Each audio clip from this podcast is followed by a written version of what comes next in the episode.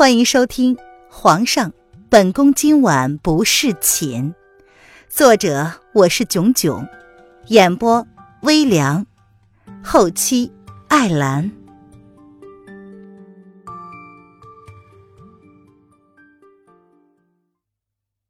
第一百四十五章，擦身而过。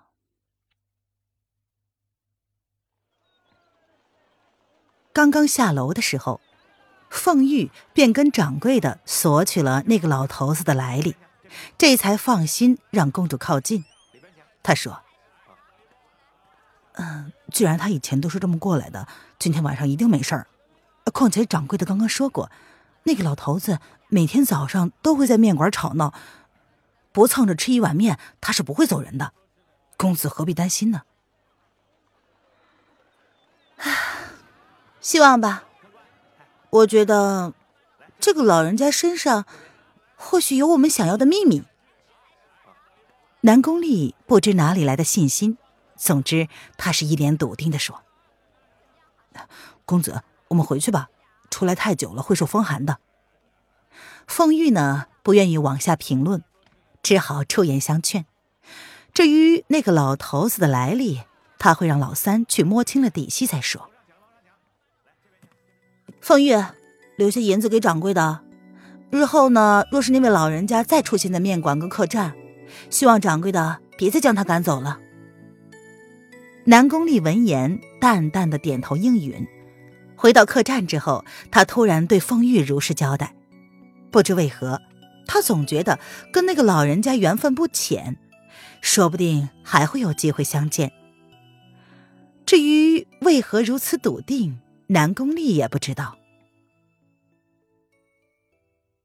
第二天早上很早，凌渊的门外，店小二敲着门，说明了自己的来意。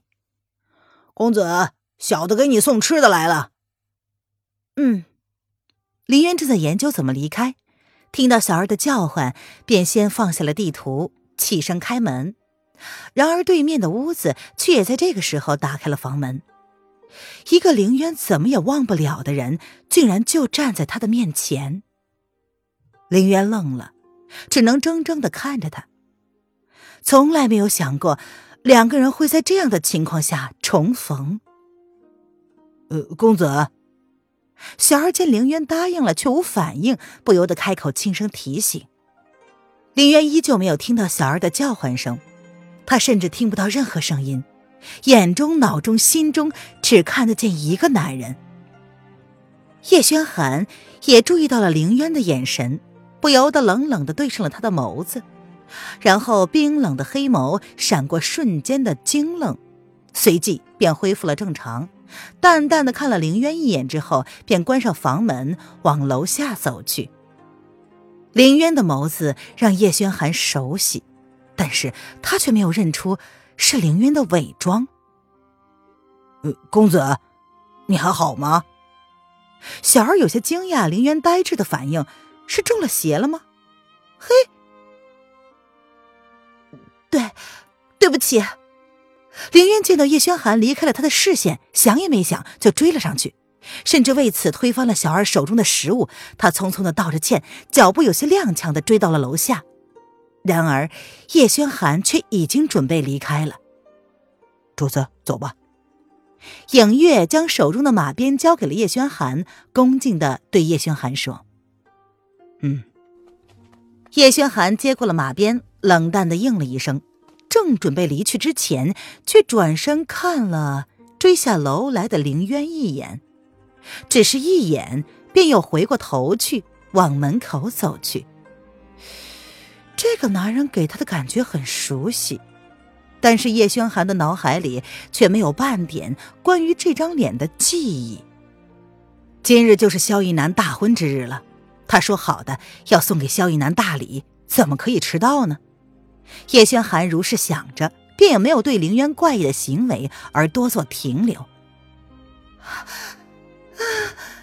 等等！凌渊想要开口叫住那个男人。可是却怎么也开不了口，仿佛像是有人点中了他的哑穴一般，他无论怎么喊都无法喊出声来。林渊心中大痛，咬破了自己的唇瓣，完全忘记了自己的动作。这让别人看来是多么的怪异呀！呃呃，公公子，这是你掉的东西。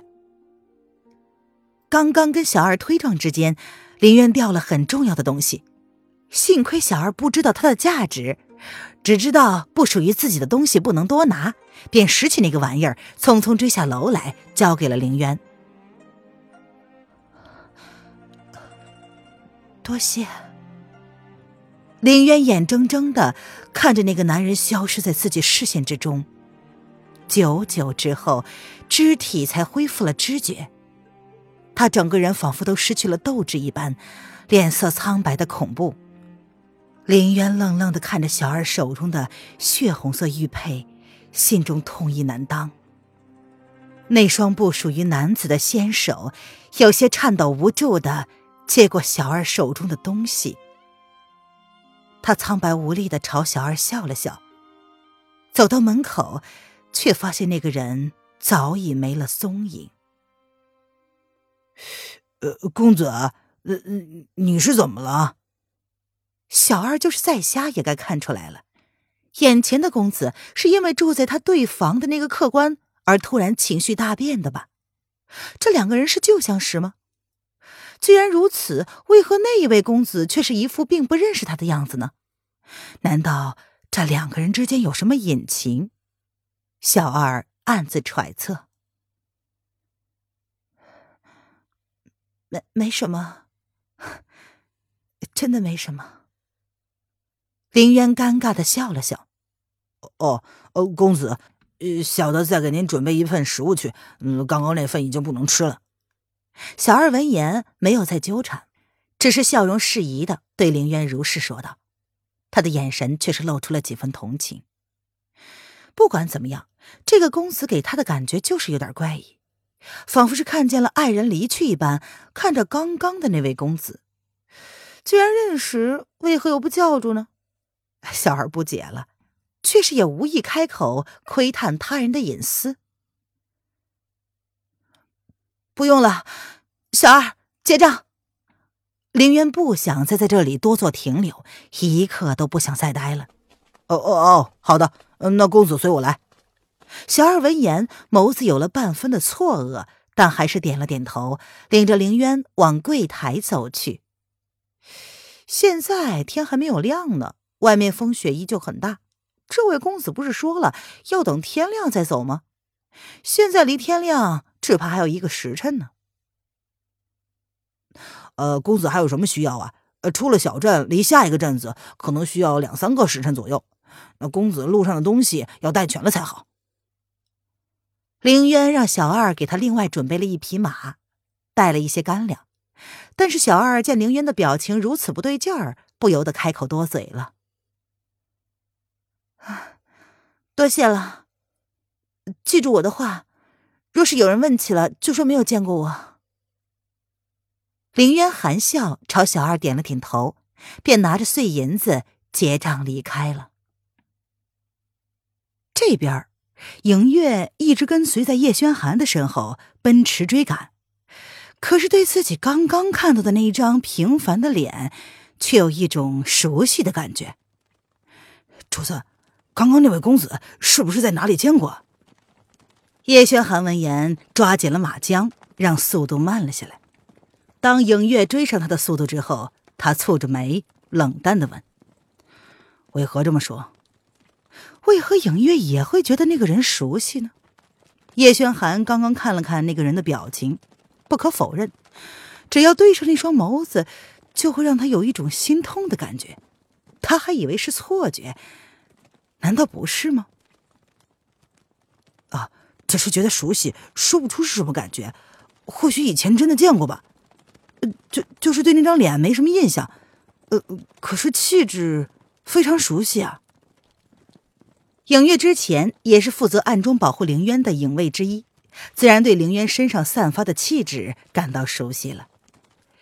也难怪影月无法辨认出凌渊的身份来，因为他这次伪装成的男人可是扮的有九分像，而且不论是说话还是声音，都有了翻天覆地的变化。影月只能对那双眸子和凌渊身上那熟悉的气质而感到有些熟悉，却不能将他跟他们所要找到的夫人联系在一起。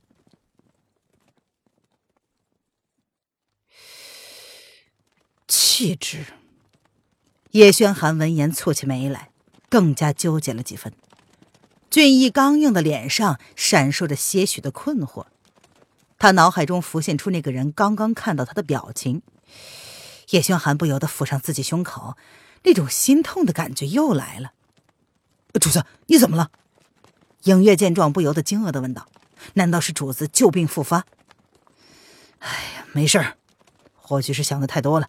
走吧，别耽搁了。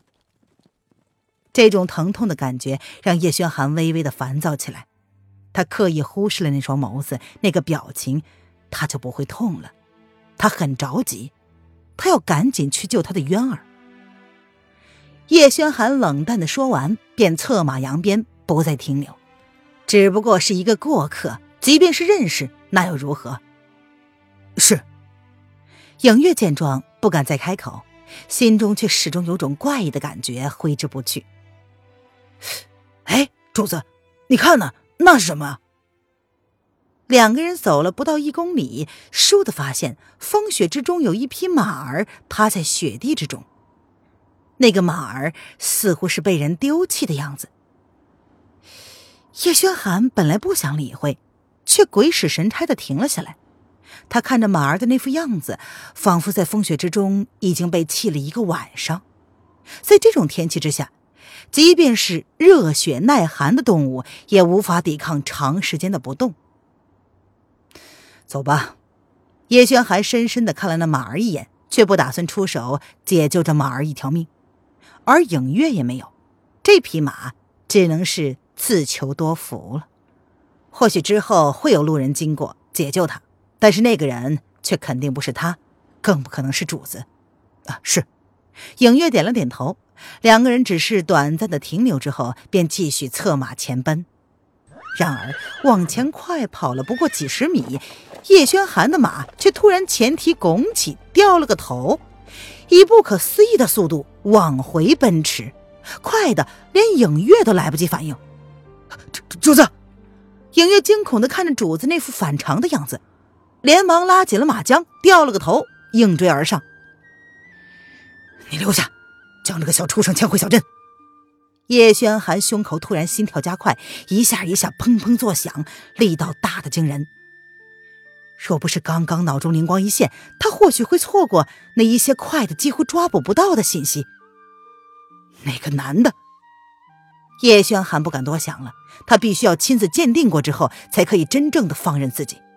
他抓紧了马缰，他发现胸口的疼痛愈加的强烈，手心竟紧张的出了冷汗。会是他吗？怎怎怎么了，主子？影月想要问清楚。却发现主子骑着马儿早已消失在了他的视线之中。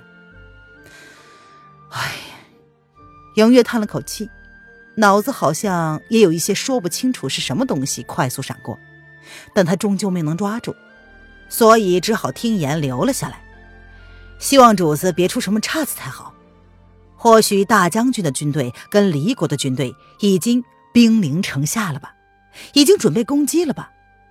若是这样的话，或许能够为主子再拖一点时间。影月在想，为何他们既然已经知道了皇后没死，主子却不让他们出手解救出那个女人呢？哎呀，马儿啊马儿，今日啊算你走运了，碰上了本公子，或许你的一条小命就此得救了。影月让他自己的马儿去跟那匹马沟通。果然，不出一会儿，那畜生便艰难的起了身，而他的身下，居然有一些女子的衣物。影月有些惊讶，看着衣服的样式和质地，应该是出自皇宫才是。影月这才认真的看了看这马儿，随即发现这马儿是萧国的铁骑军的战马，怎么会出现在这儿呢？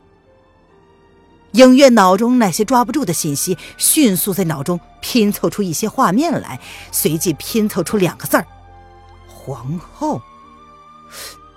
难道跟皇后有关？刚刚主子的反应是因为看出了一些什么吗？影月强自压制住胸口那强烈的心跳声。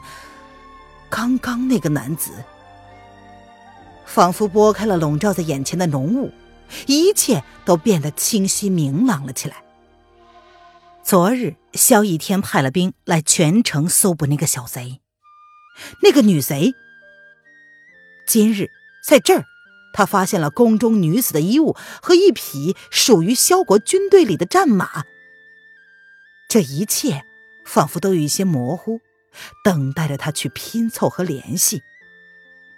他记得那个女人最擅长的，除了谈生意赚钱之外，另外一样拿手绝活就是伪装。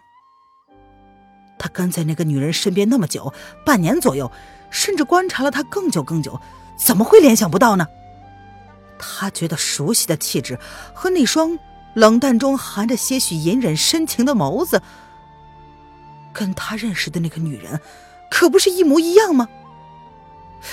哎呀，走，追影，我们赶紧回去。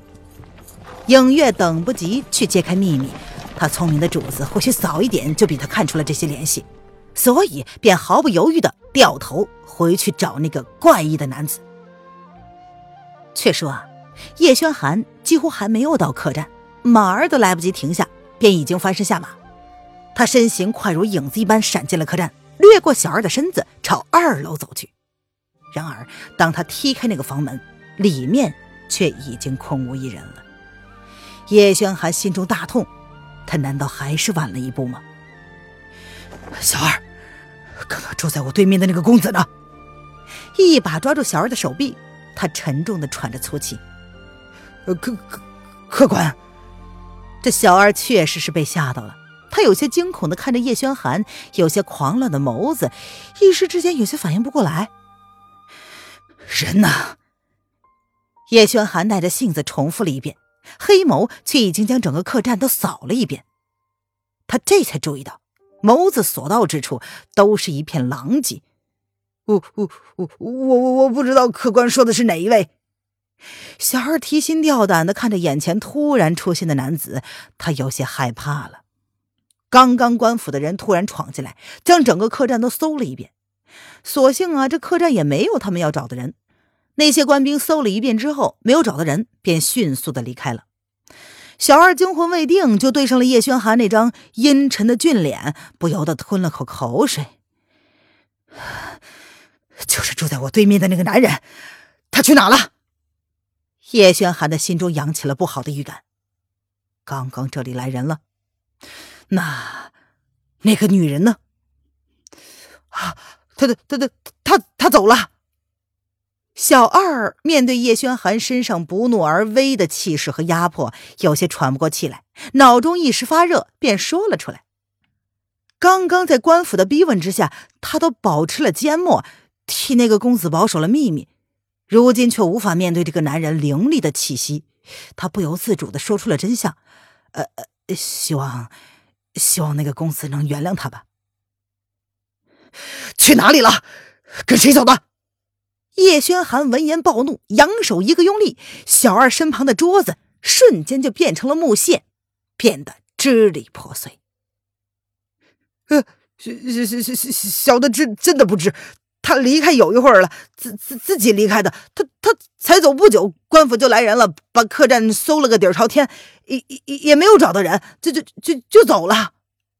小二惊恐万分的说：“ 哼，果然是他，一定是他。”叶轩寒脸色复杂，冷凝的面容上有了相当复杂的情绪。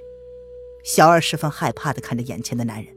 他之前明明是一脸肃杀的样子，此刻却说不清楚是什么样，仿佛变了个人似的，眸子里竟然闪过了一丝激动，还带着深情。这，这，是他看走眼了吗？哈哈，那好。叶轩寒反而笑了出来，他放开了小二的衣领，他的笑容里带着难以言喻的痛楚和诡异。哼。他的小野猫真的没死。可是他却不认识他了。明明两个人曾经如此靠近过，他却眼睁睁的看着自己与他错身而过。